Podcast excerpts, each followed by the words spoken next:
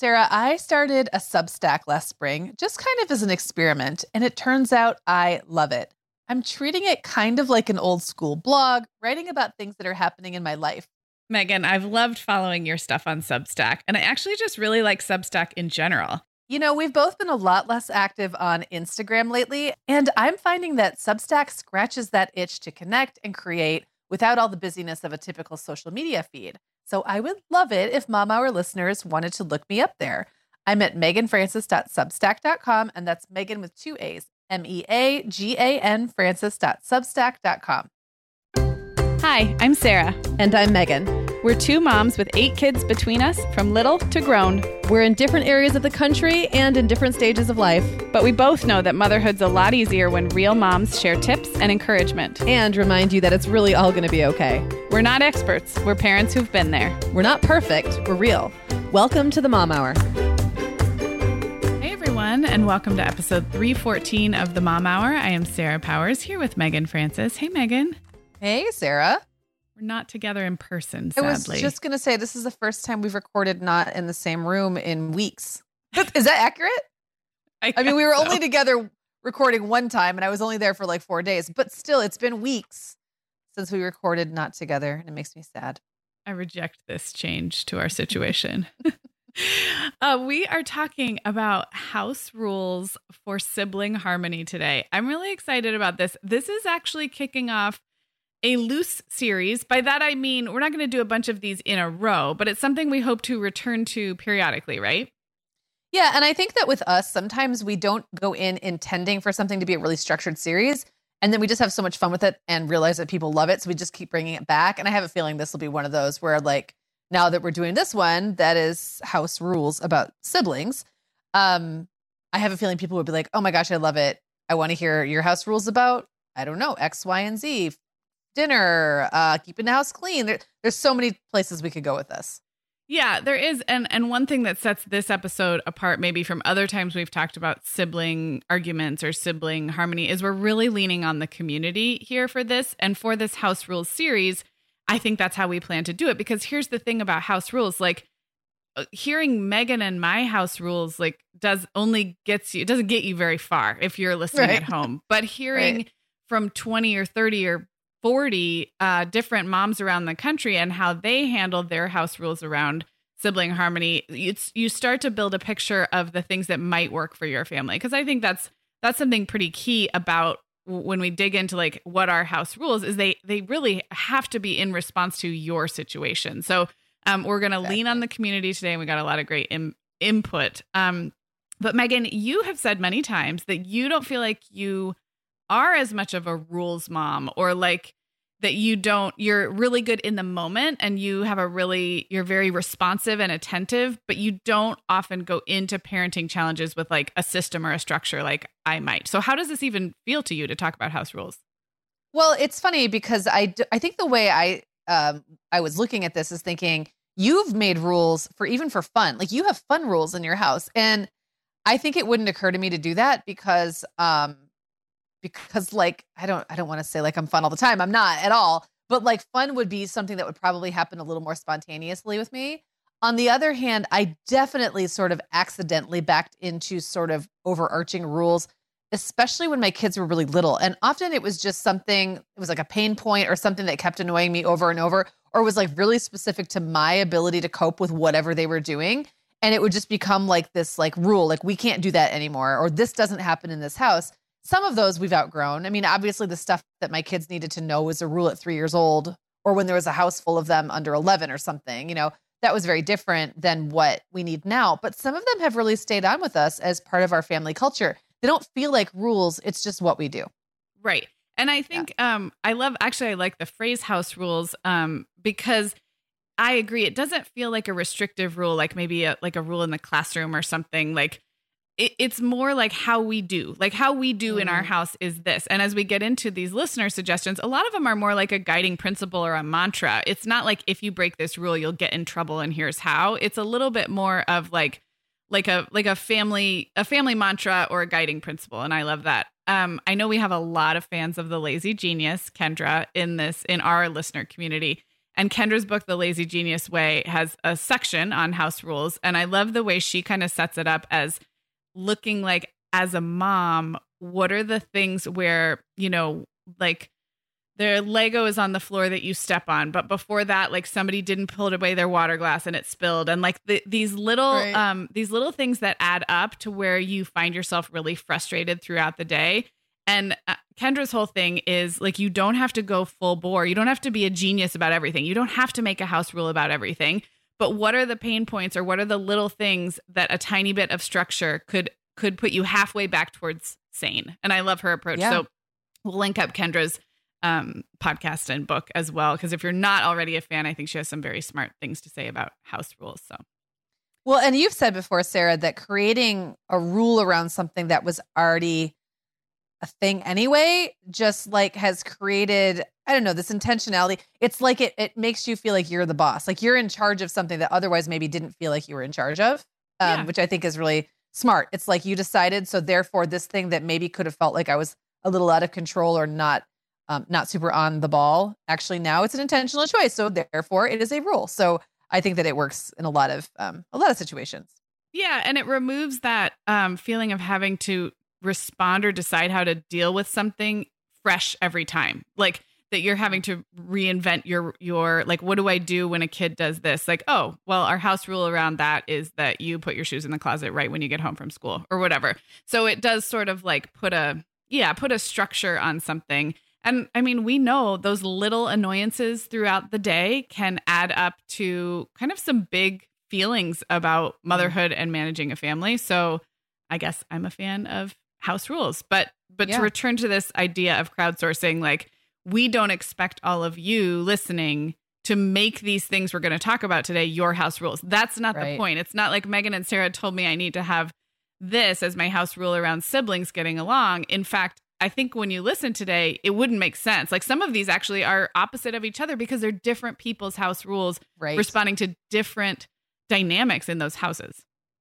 Right. And also different things that bug us. Like we all have our own hangups and we're all allowed to have our own hangups. And um, some of the more classic mom rules that have become sort of part of my family's culture, like one that I talk about all the time, the four on the floor, you know, four um for all four chair legs on the floor. That's because I don't want my kids to rock back in their chairs. Not everyone cares, but I right. get to care. And you may have totally different feeling about the way your kids share or beat up on each other or um, the words that they're allowed to sarcastically use. Like some moms have a much higher tolerance for physical play than others. Some mm-hmm. moms have a much higher tolerance for verbal play than others. And our sensitivity levels matter as well as our kids do. So I feel like it can be both very intentional and also completely arbitrary, like arbitrarily intentional.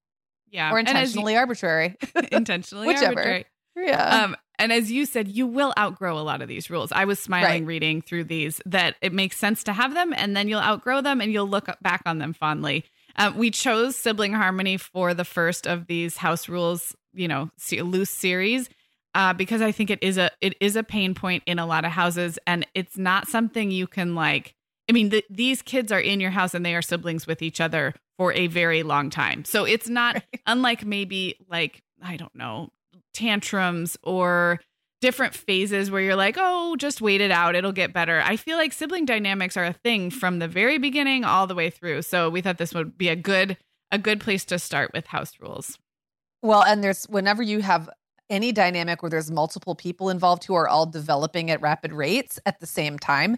Um, they're like developing in and out of phases. It's just a lot going on. Like you might think you've got it all figured out, and then in a month it's all changed again and and that's true with all parenting but when there's multiple siblings involved then their dynamics are all clashing with with each other's and yours and it yeah yep. it's a lot it's a lot so it's looking forward to digging in yeah Okay, Meagan. Well, over here at the Mom Hour, we are big fans of our sponsor, Our Place. In fact, you, me, and our team member, Katie, were all comparing notes on our favorite product. Katie was telling us that even though she's packing up to move her family to a new house, she cannot put that mini perfect pot from our place into the boxes yet because she's using it like every night. Well, as someone who also has a perfect pot, I got mine as part of their mini home cook duo set. I get it. It's nonstick, which is key, but it also has all these handy features like a steam release lid with a built in strainer and this nice beechwood spoon that nests on the handle in this perfect little peg. Okay, well, I didn't get this pot, but now I want it. That sounds so great. Our Place's cookware is great to cook with, beautiful to look at, and healthier for us as well. All of Our Place's products are made without PFAS, also known as forever chemicals. In addition to their cookware and tableware, Our Place is also making waves with their Wonder Oven, the most stylish all in one air fryer and toaster oven. Again, free from the forever chemicals found in many of those air fryers. Listeners, Our Place offers a 100 day trial with free shipping and returns, and we've got a great deal for you. Go to FromOurPlace.com and enter the code MOMHOUR at checkout to receive 10% off site wide. That's from our O-U-R place.com code MOMHOUR. Meagan, the end of the school year and kickoff to summer is a busy time of the year for families, but we can all eat stress free and hit our wellness goals with ready to eat meals from our sponsor, Factor. Factor's delicious meals are never frozen and can be ready to eat in just two minutes. You can pick from a weekly menu of 35 options, including popular choices like Calorie Smart, Protein Plus, and Keto. Plus, they have more than 60 add ons like breakfast, lunch, snacks, and beverages to keep you fueled all day long. So, our team was comparing notes recently on our favorite Factor meals, and Katie loved the herb crusted chicken with mashed cauliflower and toasted almond green beans. I loved that one too. And get this, so did her little boy, Charlie. She heated it up for lunch one day, and Charlie, who's three, ate almost all of the green beans. I mean, that's quite an endorsement, right? I was going to say, what a parenting win. and I get it, Charlie. Those green beans are crazy good. And if you really want to treat yourself, they even have meals with filet mignon, shrimp, truffle butter, broccolini, and asparagus. Listeners, head to factormeals.com slash momhour50 and use code momhour50 to get 50% off your first box plus 20% off your next box. That's code momhour50 at factormeals.com slash momhour50 to get 50% off your first box plus 20% off your next box while your subscription is active. Okay, Sarah. So just to kind of kick this off, I think one of the I don't know, one of the themes that is maybe the most common with kids, uh, with siblings, especially like multiple young, somewhat close in age siblings. I don't remember it being a lot of like actual fighting or like, you know, beating each other up except for fun. It was more like this idea that every sibling wanted to have their turn, like mm-hmm. their their time to be first, their time to get to choose, their time and then that creates so much conflict because obviously they can't always all choose. They can't right. always all be first. They can't always be the one to decide, uh, you know, what movie to watch tonight, or like what song in the car to put on, or like who gets to go first on the escalator. Like, you know, sometimes just only one gets to. Um, so I think that like that is probably one of those really common themes that I feel like really lingered a really long time with my kids. I just said really like seven times, but that's because in my mind this was such an intense, competitive, um, everyone kind of looking out for themselves thing, and it and lasted a long time. It lasts so long, and it's got to be obviously very biological. I'm picturing like puppies scrambling to get to the top of the pile or yeah. to get to like the best nursing teat or whatever. It's like it is hardwired right. in them and they've got to do it, but it lasts forever. And I think for many, many moms, this is just so aggravating because we are adults and we want to say to them, like, are you kidding me? We're fighting over like right. this this thing again. Or like who gets to push the elevator button? And I'm looking at like my 10 year old and I'm like, you really still care to push the elevator button? But there's right. something in them that makes them dig in and want to to jockey for those positions. So I love this. We got a lot of great house rules and many of them very similar. So that's really cool because I think people are arriving in in different ways at, at, at a solution for this whose turn is it and i'll just briefly say um, that we have what had what we call Chooseday, like your day to choose, not Tuesday with an with a T, but you're choosing, and it just rotates. Um, Allegra read Violet, Allegra read Violet, Allegra read Violet, and they have to remember whose it is because I didn't implement this till Violet was probably till she cared two or three. Um, she probably cared younger than that, but really when it started to be an issue. And so it's their job to remember whose Chooseday it is. It is not my job. There's no chart or piece of paper. That's up to them. And then it just rotates through and it solves for all of the minor things. So like like we said, whose turn it is to push the elevator button, who gets to pick the movie, who gets to choose a song 1st mm-hmm. in the car Chooseday does not allow you to like lord power over someone else. Like you don't get to like, like, I choose that you don't get to do anything today. Exactly. Or- like yeah. you walk into Yeah. a room and your brother is reading a book that's community property and you don't just get to say it's my Chooseday, I'm going to take that book out of your hands. Like other other forms of courtesy and other house rules still apply, but to arbitrate the tiny stuff, Chooseday has worked great for us um and and we got a lot of listeners who have some version of that in their families. I okay. So first of all, I love that we got so many different um variations on this theme. Several of them from twin or moms of twins, right? And I'm going to highlight two of those because I think if you've got twins, this is all times 100. Like Yeah. not only are there multiple kids wanting to, you know, probably choose the same stuff, but they're the same exact age. So it's just going to be so much more intense. Right. So Lisa says to stop small disagreements when my twins were little, I created a chart every week that said which day one of them got to sit in a specific chair, who took their bath first, etc. This is my favorite part. She says, "Part of me really did not enjoy making that chart each week, and I did it for a long time, but it was worth it. It reminds me of when um lots of times in school or daycare, a birthday kid gets to be like king or queen for the day or whatever, and they get to be the chooser and how it's so funny now to look back at that and think like why do you really care you really want to be like i i had like less choices in my life like less Yeah. choosing but Right, how big right. of a deal right i just wanted like someone else to make the decisions for me but in those days that like being empowered powered that way was a big deal and so it was great to be like king or queen for a day it really meant a lot um, Jen, who is the mom of five year old twins, um, this is just another variation on this theme, says every day since they were about two, we've alternated whose day it is. Odd numbers, uh, odd number days are Z's day, even days are A's day. She said it started with a scuffle over a pink sippy cup, and it was the only way to settle the dispute. But it morphed into a bigger thing and now applies to everything. So, like, those are two different ways to like work this out. One involves a chart, one just has like a system that you kind of have to remember, you know, which day you're on, but like, you know, you have to know what day it is, which sometimes is challenging. Um, but you know, that's I think those are just two two examples of ways to have the Chooseday theme. Um, I love this one, and this is kind of going into like the the coveted thing. Like maybe it's the best piece of cake or like the the color everybody wants on the game. So Kristen says, growing up, there were four of us. So if there was something like a cupcake, we had a rule that whoever's birthday was coming up next gets the last piece. I like that because you know, there's always going to be like someone's birthday coming up next and you don't have to think about it too hard.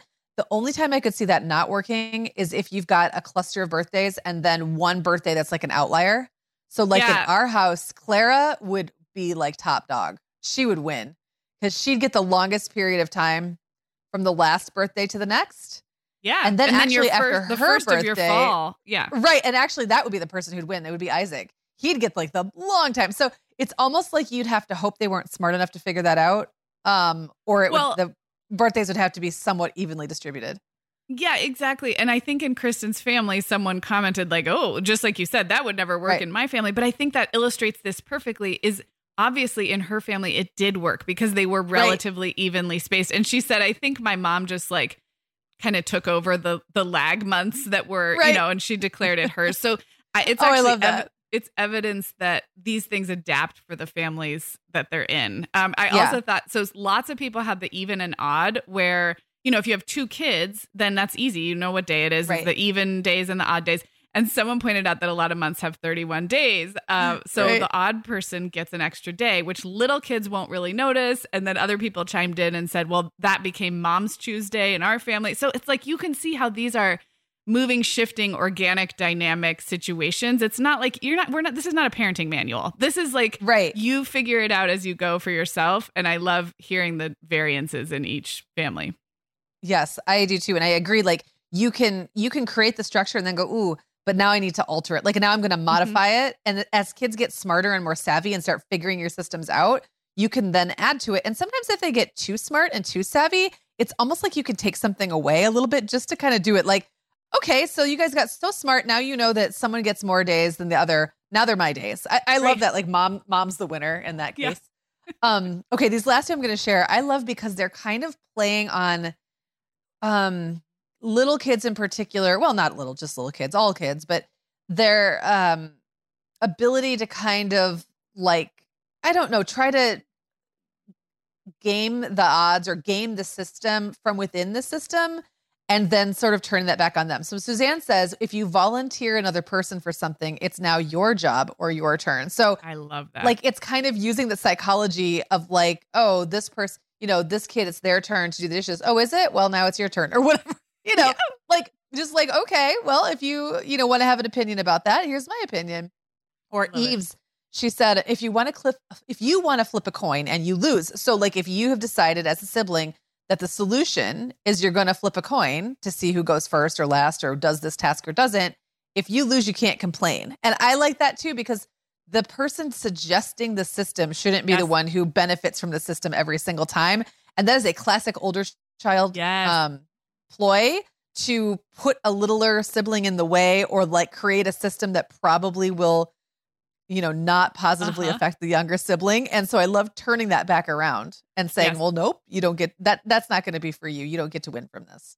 I love both of those so much. And that leads right into another one that came up a whole bunch in our Facebook group thread, which is the classic I cut this in half. You choose which half you get. And I remember doing this as a kid. And I remember my mom saying that was how they did it as a kid. And a lot of our uh, Jessica and Catherine and Renee and others had had not really variations on this. It's a pretty simple one. It, this is how you do it. Like if you're fighting over a cookie and you get to split it, one person cuts it in half or breaks it in half. The other person chooses because just like you said, Meagan, the one who stands to benefit can't also be tossing the coin, so to so to speak, or right, like right. gaming the odds. So whoever breaks it in half, the other person chooses their half, which incentivizes the first person to make it really equal. So it's like a built-in. Yeah. It's a win-win. I love that, and I am embarrassed by how long it took me to figure out that that particular system. Now, I will say with five kids, right. that can get kind of tricky because who's the cutter? Who's the first chooser? I just remember like that was something I always was having to modify. Um, anything where there was like one person who set the, I guess, you know, created the options, and then one person who gets to choose the first option. In this case, it would be I cut, you choose. I always had to like work in like a third or a fourth qualifier. Yeah. To kind of even it out and spread out the risk. And then there was always the little kid who didn't care anyway, like they're a toddler and they don't even know what's going on. And often an older kid who truly doesn't care either. Like sometimes the kids like outgrow the competitive nature. They yes. almost they kind of get to the other side where they don't even want to be uncool enough to pretend right. like they care anymore. So it typically was only two or three of my kids at a time that it affected, but I did have to sometimes get creative about that. Yeah, the I cut yeah. you choose has a built-in binary, like an, an assumed two-child family, and as we right. know, that is not always the case. I think as we're looking at all of these, what I what like the common thread is that as moms, like sometimes the instinct is to squash the whole thing. Like, don't fight over this. It doesn't matter who gets to go first. Who cares? And we all know that's not effective. Like it may right. be true in our minds, but it's not effective. So what I love about all these solutions is it gives the power back to kids to say, yeah, it does feel good to go first. It does feel good to get the bigger piece of the cookie. So what's the what's our house rule so that over time this is fair for everyone? You might not like it today. It might not feel fair today, but in the long run of your life, you're going to know that there's this house rule that sort of like creates an, a sense of egalitarianism at a right. at a higher level. Yeah.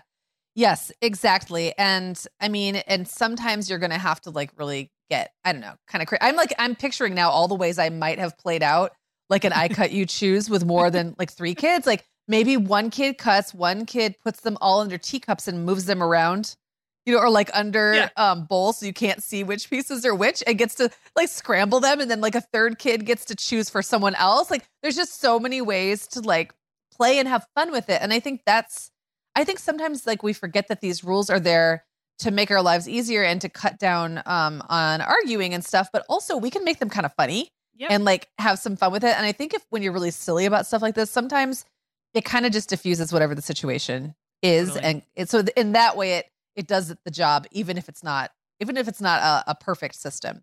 Yeah. Um, we also got several versions of a house rule that is basically like now you don't get to argue about that anymore. Um, like choosing a favorite color plate or fighting over in my in my house it was the the Chinese spoon, which I don't understand why they decided it was a Chinese. It was just one of those like, you know, scalloped spoons mm-hmm. that one of my kids when they were very little decided that it was called the Chinese spoon, and then the kids all fought over it. All five of them.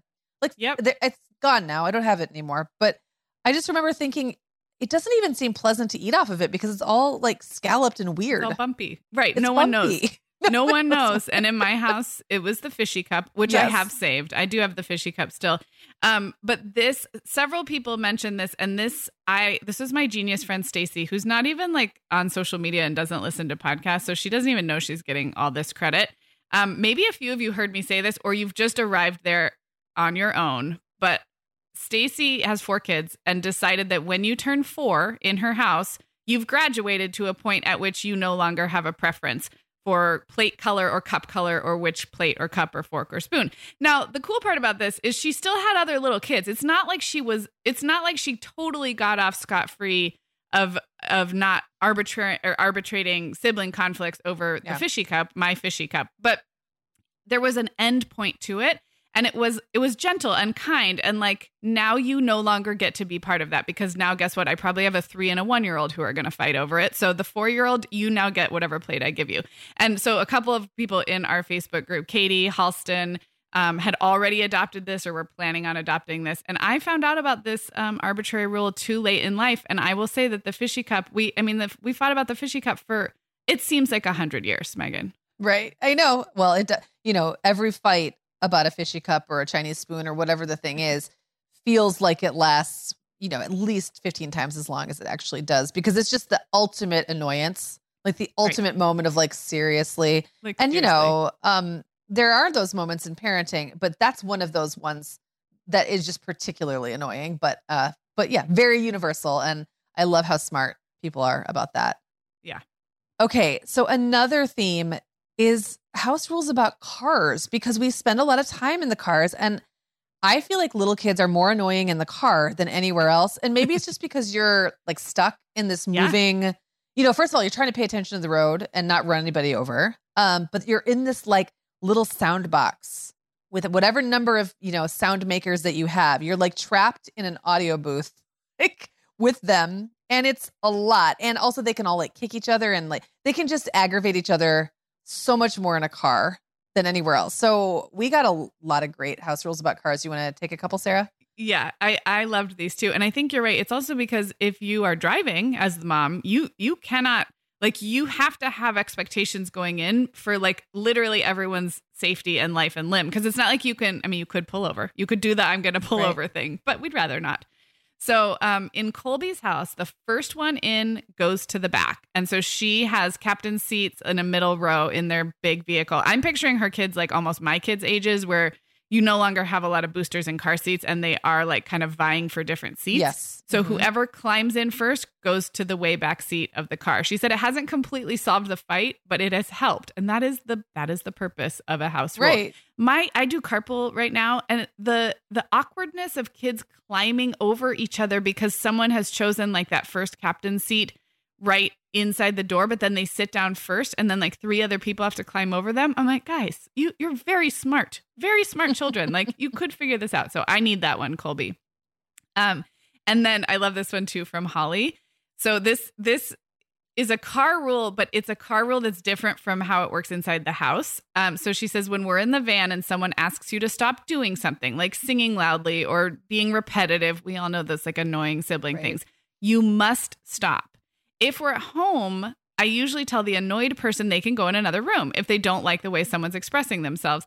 But in the van, you can't get away, so the annoyer must stop. I, I Oh. again, I could immediately employ that rule because when you Yeah. have older kids, um, it is sometimes tricky when they're doing something that is clearly annoying, but not. It's not mean or offensive, or and they're not like truly violating someone's physical or personal space. Right. They're just like talking really loud or like making a repetitive sound, tapping. And sometimes it is hard. Like there, sometimes you have a kid who's extra annoyed and like very sensitive, and you want to tell that person like, well, just go somewhere else. Like they're not, it's, Right. they're not being that annoying. But that's a gray area, so I love it so much. In the van, the annoyer has to stop. In the house, the annoyed can leave the room.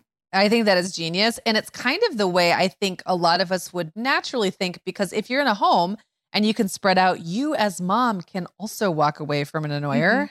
Mm-hmm. Whereas if I'm you're annoyed by car, all of you right now. right, right, it, like it's always your unless you have like little ones where you can't leave them. But if you have like older, you know, slightly older kids where it's safe to exit the room, I put myself in timeout all the time when my kids were little because they were just annoying me. Nothing terrible, nothing egregious, nothing they needed to stop doing, but I was able to remove myself from the situation. In the car, I would find myself saying things like, I just, not mean, you know, not meanly, not mad at them, but just like, I really need you to stop making that sound. It's not Yeah. safe for me to drive right now. Yes. And um, it wasn't even always about being annoyed, but uh, just about being distracted. And Mm-hmm. uh, I think that often the thing that's maybe an you know really annoying the sensitive kid is probably getting on your nerves too. You just maybe don't really quite notice it as much because Right. you know parents can kind of go with like moms get to go into that sort of almost like zone where you don't even feel anymore. Yes. You just numb and you don't even know anything's happening anymore. But you you do get to tune stuff out. But that doesn't mean it's not getting under your skin on Right. some level. You just maybe aren't, you know, super fixated. So I love that. Um, the last two in this car category are so funny. I'm so glad I get to read these two. Okay. So Jamie says, first one buckled in the car is the last one out, which seems like just a totally, you know, that just seems like a very average, Fair, um, but yeah. smart, fair thing to say. But then she says, it makes me want to die, honestly, that we have this fight every day. And I'm just laughing, like remembering what that was like for everyone to be clamoring to get out at the same time and literally sometimes getting stuck in the van door, like the sliding door, and they're like, they get stuck between the seats because two of them are trying to go out the same door at the same time. And when I had a minivan, only one of the doors opened, like I didn't have Mhm. two. And so sometimes there would just be like a mad rush for the door. And I'm like, seriously, you guys, like it's like being on an airplane when everyone tries to get in the in the Yeah. aisle at the exact same time. So I just thought that was pretty smart. And then uh, this is my favorite ever. Kate says, Growing up, I was a reader, especially in the car. My little brother loved to annoy me when I was reading. I was allowed to hit him with my paperback book as needed, but not on the head. I just So- want to hug the mom that made that rule. So it's like basically she was allowed to swat him away with a pile of paper, Uh-huh. but she just couldn't aim for his face or head. Like I love it. It's just it's just one of those arbitrary like she had to have some standard. Like she couldn't just Yeah. say you're allowed to beat your brother about the face and head with this book. But she did let her she, her mom let Kate use the only weapon she had to defend herself, her book, which she was which was also like the thing she was trying to do that was having the annoyance you know the, the annoyance was getting in the way it's just that made me laugh so hard so I love it so much. moms are so Um, smart i love it I know. And, and all of these, as we've talked about, are clearly, that's clearly in response to a very specific sibling dynamic that in Right. in a lot of houses would never have come up. So try on these house rules if they work for you and let the other ones go. I love it. Sarah, our sponsor, Hiya Health, makes a kids' daily multivitamin that parents can feel great about giving their kids because they have no added sugars or dyes. And our kids who have tried Hiya vitamins have loved them, which is important, right? Because what good is a bottle of vitamins that your kid won't take? Hiya was founded by two dads who didn't like the ingredients label on some of the popular children's vitamins they were seeing on store shelves, so they got to work developing a formula that would help fill the most common nutrient gaps in modern kids' diets. Hiya's chewable kids vitamin is made with a blend of 12 organic fruits and vegetables and then supercharged with 15 essential vitamins and minerals. They're also vegan, dairy free, allergy free, gelatin free, and nut free. Hiya manufactures their vitamins right here in the USA with globally sourced ingredients, and then they ship their chewable vitamins directly to your door on a pediatrician recommended schedule. We've worked out a special deal with Hiya for their best selling children's vitamin. You're going to get 50% off your first order. To claim this deal, go to hiyahealth.com slash momhour. This deal's not available on their regular website. Go to H-I-Y-A-H-E-A-L-T-H dot com slash momhour and get your kids the full body nourishment they need to grow into healthy adults. Okay, Meagan, like many of our listeners, I'm sure I've been doing some spring cleaning in my closet lately, and it always feels so good to get rid of clothes I'm not wearing, things that don't fit or that aren't my style anymore. But you know what I realized? All of my Vionic shoes are always in the keep pile.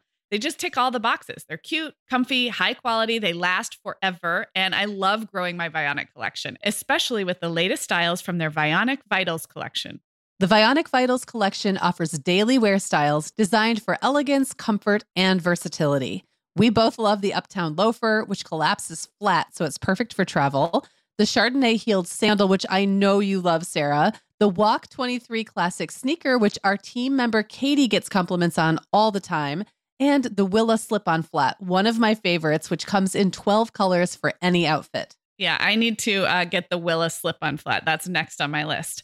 Well, listeners, if you're ready to try the shoes we're always raving about, use code the Mom Hour 15 at checkout for 15% off your entire order at VionicShoes.com when you log into your account. That's one time use only. Vionic Shoes, wearable well-being for your feet. Okay, Sarah. So yeah, we're we're kind of diving into a big category that we're just kind of generally terming uh, fighting. So that could be physical fighting or rough play, or then like I think in some sibling dynamics, it can look a little more like um, you know, anger and bitterness, like Mhm. like just like grumpiness towards each each other, and that's not always the case, but sometimes can be. And then like apologizing and making amends. So what I really remember about this stage, having four boys and then one girl, no one was really ever fighting with Clara. Not only was she the only girl, but she was also the baby of the family. And she got a pass for a very, very long time. Um, even when she was in her like more annoying stage, I think the other kids were old enough and she kind of was the baby enough that they kind of let it go. So what I really remember about the boys isn't a lot of um tension that lasted or like ongoing fights. I just remember a lot of physical grappling and you know tumbling and horseplay. And sometimes as a mom it's really kind of hard to suss out what's happening with that. And i'm just going to say looking back that a lot of times my solution was to kind of remove myself from the situation if it was getting out of hand. And to when i could identify if there was an instigator or like identify if there was a kid who was truly angry fighting or if there was just a, if they were just playing. And i don't think i always got that right.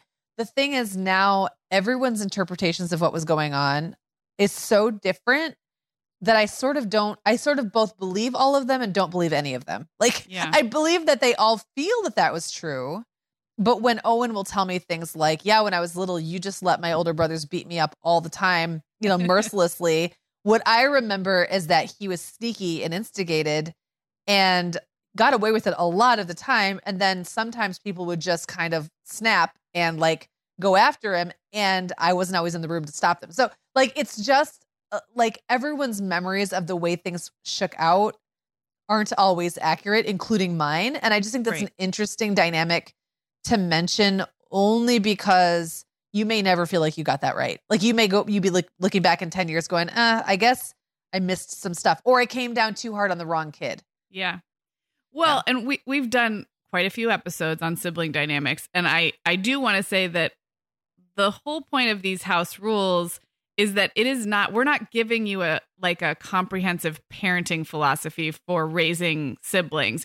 We're giving you examples of how real moms in different situations handle their sibling fightings and those are two very different things. So, um I guess that's just like an expectations right sizing here. I agree Meagan. I think this is a much bigger topic, but what I love is seeing that these are I almost think of these as little shortcuts or little mantras that people return to as a touch point in their much more global like parenting strategy, if that Right. makes sense. Um, yeah we're going to go through several several ways that moms handle fighting and also the the making up and the amends after fighting and i'm as i'm looking at these a lot of them include little mantras or things that moms find themselves saying over and over again which by the way may or may not work like chelsea said i think i say keep your hands to yourself 157000 times a day does it Right. work absolutely not and i thought that was funny and then leilani commented this is genius she said to in response to Chelsea, she said, "We say kafooty, and I'm going to spell that. It's Oh K A gosh, this is H so genius F O O T Y. So like kafooty.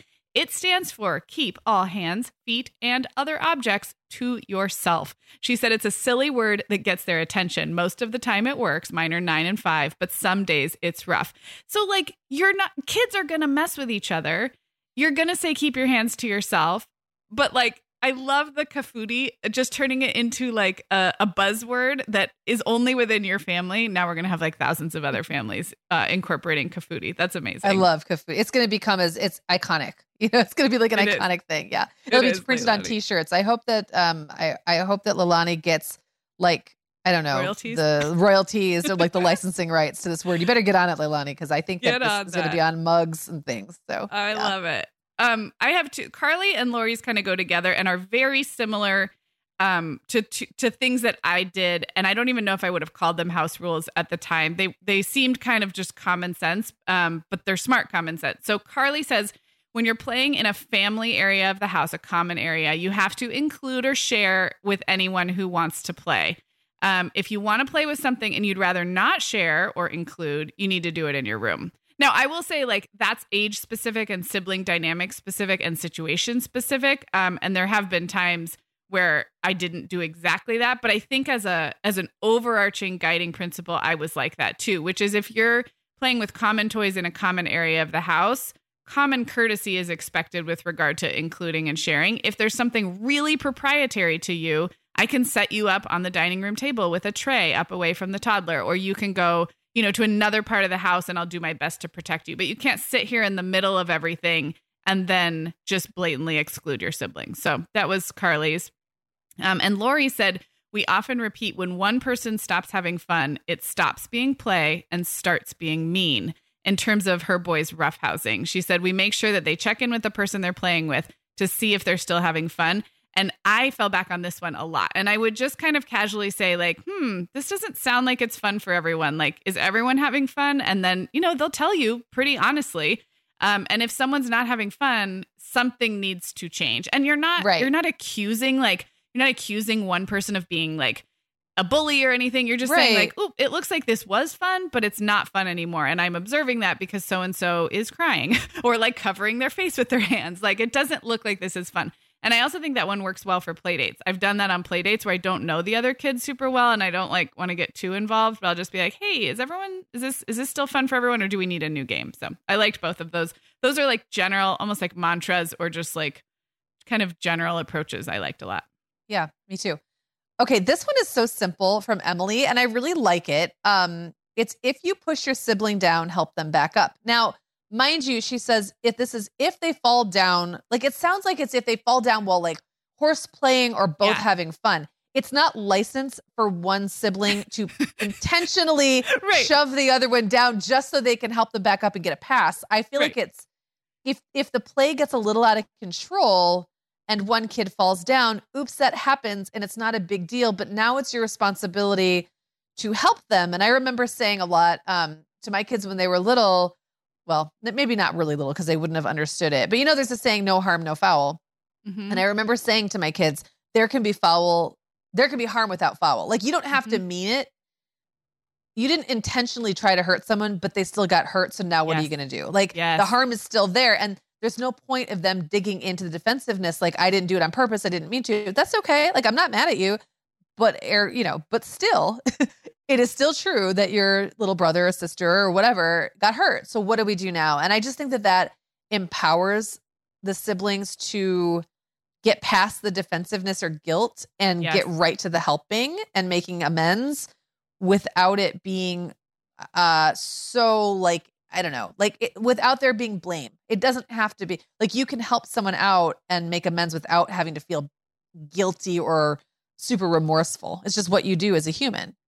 I love it so much and I think it puts the attention on the the potentially injured party like an actual injured right. person which is always a good place to start. Like let's make sure everybody is safe and help the person who's hurt and we have time to work out you know what happened here or if we need to solve it otherwise. It also reminds me of sports, you know like if you watch a sports game like if somebody goes down everybody they everybody should be there to to pull that person back up. And then you can figure out was there a foul? Like was there yeah.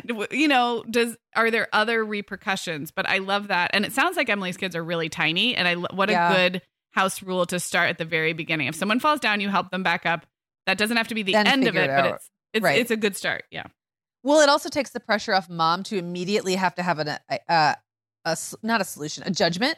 Yeah. like it takes the pressure off of mom having to immediately say who was the fouler, who was at fault, was anyone at fault? Like it kind of gives you a little time, especially if you have a knee jerk reaction to watching one of your siblings be mean or rough with another. Um, and you want to jump in, come to the rescue to the one who fell or whatever. Yeah. Like it just gives you a little time to not feel like you have to act on that urge, which for me, especially with bigger siblings, appearing to be beating up on little siblings was a big trigger for me. And it was often not true. So Yeah. it was really good for me to always like kind of build in something where I had to take a few minutes to react. Otherwise, I sometimes would unfairly uh, react toward the Mm-hmm. yeah. perceived, you know, Yeah. offender, the bigger or the stronger or whatever.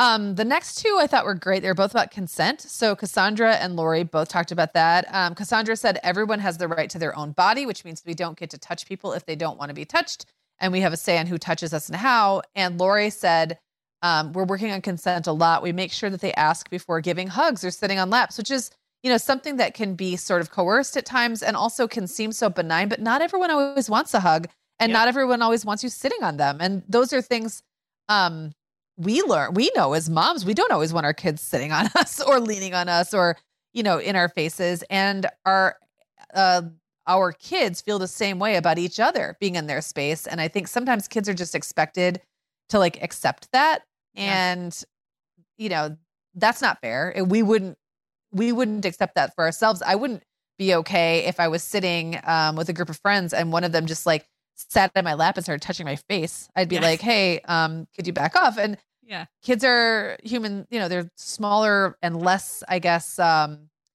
less or more impulsive you know human beings. Yeah. so they get to have rules like that as well. Yeah. um and then one more jessica. I like this one because it just kind of made me think. So jessica says you can't angrily refuse an apology. You can say i'm not ready to accept your apology yet or thanks I'll, i'm still mad but i'll feel better later but you can't scream not okay i hate you or whatever. And what i like about that is i mean even if the answer was you got an apology and turned around and walked out of the room because you just couldn't handle it even that to me feels acceptable but like yeah like lashing out at someone who's like um making trying to make amends and like screaming at them and like heaping more salt in the wound or whatever feels like one of those things that just doesn't go anywhere good. Like it it just escalates things that don't need to be further escalated. So i like that like you don't have to accept the apology. It's just that the manner in which you don't accept it matters as well. Right.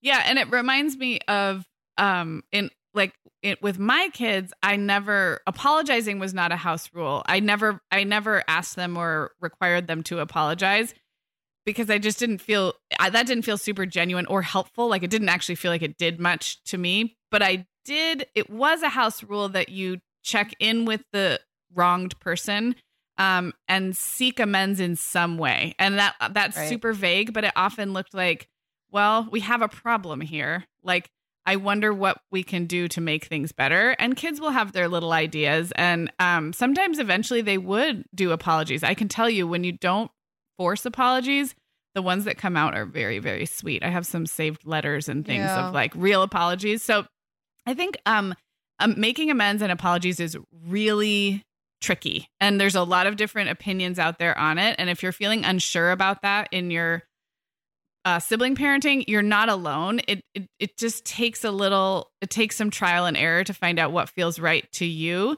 Um, so I love that Jessica has found a way to be like, yeah, you don't have to like forget. We're not requiring forgiveness or like, you know, because that takes a lot of maturity to get to the point where you're like, I apologize, I forgive you. Like Right. three year olds and five year olds aren't there yet, but um, but that there's a way to accept it um that that meets with her house rules.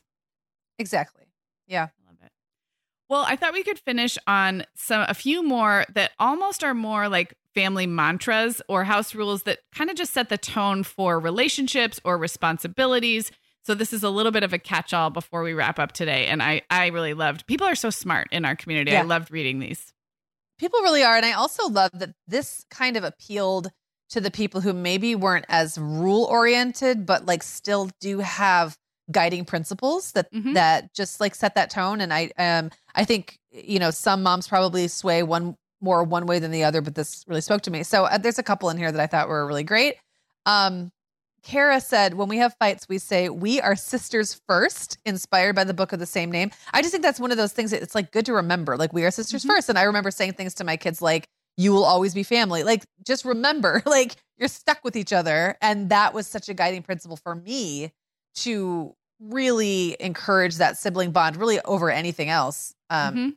and beyond everything else. And the other one that Ka- Kara said was, we don't use shut up or be quiet in our house. And I think everybody has phrases that trigger them or get under their skin. And shut up and be quiet are two things that have always felt particularly nasty to me. And I, I don't know why. Maybe because my mom didn't like us to use those and didn't want us to say shut up or be quiet or you're stupid. Like there was certain things you weren't that bothered her so much we weren't allowed to say them. And then it's interesting how those things can get passed down Mhm. generation to generation because I still, oh my gosh, like I could probably name five times in my life. I remember someone telling someone to be quiet, and I don't, I never say shut up. Like, unless Yeah. it's like shut up, you know, Right. being goofy. I just, You know, we were not, not allowed to ever say shut up either. Never. no, it's just not, it sounds so mean. And it's just not something I was like, it's just not part of my vernacular in that way. And then um, there were several that were kind of on this, along this theme of pitching in and helping out. And so Laura said, our biggest family rule is everyone pitches in, whether that's to clean up the playroom and a mess you didn't make, or cook a meal you don't like, or help unbuckle a younger sibling's car seat. If you're there, you help. And I think that is one of those guiding principles that can be really hard with young kids who are in a very selfish phase. Like they don't understand why they should have to help with something they didn't do, they didn't choose, that has nothing to do with them and their little world that they inhabit. And I remember having to do a lot of that reminding, and still, honestly, I still do, even with the Yep. older kids. Like just because, I mean, you can argue with me all day about how um, you don't care that the lawn looks crappy, so you don't want to mow it, or you didn't actually dirty any dishes today somehow magically, so you don't want to load the dishwasher. But we all live in this house. Everybody pitches in. It's too bad, so sad. And, you know, that doesn't really ever go away in my experience, but it gets better because they just start to become a little, whether it's maturity or just having that lesson um, kind of ground in over the years, like they do start to realize that when everyone helps, everyone's load is lighter and they become a little less selfish and self centered. It's less about what they did or didn't do and more about how they can contribute. So, Yeah. um, yeah, I love those. I love that too. And it does take a while. And I will say, Yeah. if you are more structured and rule oriented and systems oriented like me, it may be even harder because often I have a chore system for most things. So I have like a rotating who sets the table and who takes the trash bins out. So then if I ask for support or help pitching into a general project, I can get even more pushback like, well, it's not my day. Like I already did all the things on my list today. And it's like, well, but also, and yes, that is true. And also, we're all expected to pitch in. So I agree. That's Right. not, it's not easy, but what a great, uh, what a great thing to have your biggest family rule be and to continue to return to. Um, just to finish out, I loved both Emily and Mickey um, had a mantra of we're a team. So Emily said, We have a, our family is our team rule. And we talk a lot about how teams work together to accomplish things. And I love that. There's so many, um, there's so many good connections and um, ways you can like take that analogy out into the sports world or the work world and like what does teamwork mean? Um so i love that. That's such a such a simple and great one. And then mickey i loved this. She has a seven and a two year old so there's quite a bit of an age gap. And with her seven year old she tells him that they are a team and as a team we work together to help make the you know toddler life go smoothly. And i definitely so i have that age gap between my oldest and my youngest but then i have one in the middle and I, I mean, Violet was a challenging baby and toddler. And I definitely remember using that kind of like teamwork mentality with Allegra and Reed and me to just be like, well, like this is our life right now. Like we're going to work together to, you know, make this a fun day, um, even though it's challenging. So I love the team, the team theme. Yeah, me too. Well, Sarah, this was so much fun. I love when we get a chance to highlight our the great ideas that come through our community and just how smart everybody is. So we want to keep doing this if we can. We have some ideas. Sarah, you want to share a few of those? Yeah. Well, actually, um, when we call when we asked for sibling harmony ideas, we got quite a few that had to do with games and board games, and I didn't include them because Meagan, I feel like we could do a whole episode of house rules for playing games. Um, we have done episodes about board games before, and actually, you have some really smart house rules that I have adopted from your board game playing. But we could definitely revisit that and then and source from the community. So I have house rules for playing games. I think would be really fun. House rules for easier mornings or better bedtimes. Like we know those pain points in the day. I was thinking we're headed closer to summer and people are starting to travel. So I was thinking something about like I almost put house rules for being on vacation. And then I was like, that's the most Sarah thing that's ever been written down. Like, Meagan's not going to accept that because you don't need rules when you're on vacation. But you know what I mean. Like, I feel like there are Well- things my family does when traveling that are different. So it's almost like, oh, when we're on vacation, like, here's what we do. So there's, st- I it's totally agree. rules. Like house rules, not only okay, so there's a lot of traveling in small, um, in small contained spaces when you're, Mhm. you know, on vacation, and so, um, house rules, even like all the the the great ones we got about the car, I bet we would get even more road trips and, um, Yeah. sharing a hotel room. There's Mhm. definitely house rules. There's there's house rules for how to have your family life in someone else's home, Mm-hmm. and there's house rules for like being i remember so much um kind of in that teamwork phase emphasizing with my kids when they were little like we're all going into a restaurant and we are going to be the most amazing family that's in this entire restaurant so Mhm. like it's almost like everybody would get geared up just to like the house rule was we're going to put the rest of this town to shame by how good we all are in the restaurant Mhm. and that was a that was a, a survival thing for me like Yeah. you know i just had to do that so i think that's a great one i want to do let's do that one next okay. So that that'll be next. I didn't shoot you down. See what I did? I, House- I totally surprised House you. rules when you're not in your house, maybe. It's Right. like- yeah. Yes, outings. Um, yes. Well, and then we know we we chat about our Facebook group quite a bit, and we know not all of you are on Facebook or like Facebook, and I am in that club as well. The only place I go on Facebook is our group, um, and and that is where we had this conversation. So if you've been on the fence, or if you this is the first time you're hearing that we have a Facebook group, um, we'll link it up in the show notes. It's a really supportive, wonderful place of other Mom Hour listeners. And there are a few questions that you have to answer before we let you in. And we really look at them. And, and it's mostly because we assume you're listening to this podcast. There's a lot of motherhood groups on Facebook. You're not, you, you can find many, many groups for moms on Facebook. This group, we're connected by the fact that we listen to this podcast. So that's why we ask you, you know, what episode you happen to have just listened to and what you're looking for. So do answer the questions because we we don't let in people who don't answer the questions. And so Well, we're trying to keep it safe and for and and uh positive for everybody. And we know that if you're listening to this, like you're probably like-minded with us and we're we're gonna get along. Um it's not about like building up our show. It's about we want to make sure it's a positive space. And we keep hearing how people think it's the best Facebook group for moms there there is, but those are our people. So if you're listening, you are our person. And so so yeah, definitely let us know that you are part of this community and that we're all kind of in the same we have the same kind of mindset about the way we approach dealing with other moms and like how Yeah. we talk about these things like super respectfully and kindly Yeah. and supportively and that's really important to us so the bigger Yeah. the group gets the easier it is to keep it that way if we just know we have some kind of common ground Right. And it's not like common ground like we have to agree on everything. Um we but we know you're not there's no shortage of places to crowdsource, you know, like car seat brands. We know you we have that. That's we're not so it's not like we're holding back like information that we don't want everyone to have. Um we just to keep the conversation respectful and supportive. Um I think that's the common denominator is that Yeah. you're part of this community. Okay, and we will be back with you next Tuesday, which will be kicking off June. So have a good Memorial Day weekend, everyone. And Meagan, this was fun. talk to you soon Guess what, Meagan? Over 10,000 teens are already using our sponsor, Erika, to help them unplug. That is amazing. Erika, that's Erika with a K, is the social media health app for teens that gives them the tools to unplug whenever they need to for improved health, study focus, sleep, and daily balance.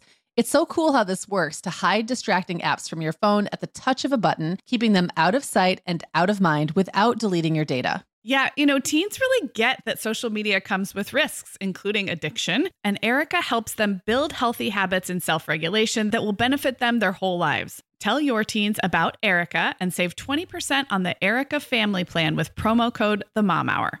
Go to erika.app and search for plans. That's Erika with a K, E R I K A dot A P P, and use code The Mom Hour to save 20%. The Mom Hour is brought to you by the Essential Calendar. Sarah, this is our favorite calendar for busy moms because its beautiful and simple design shows around three months at a time.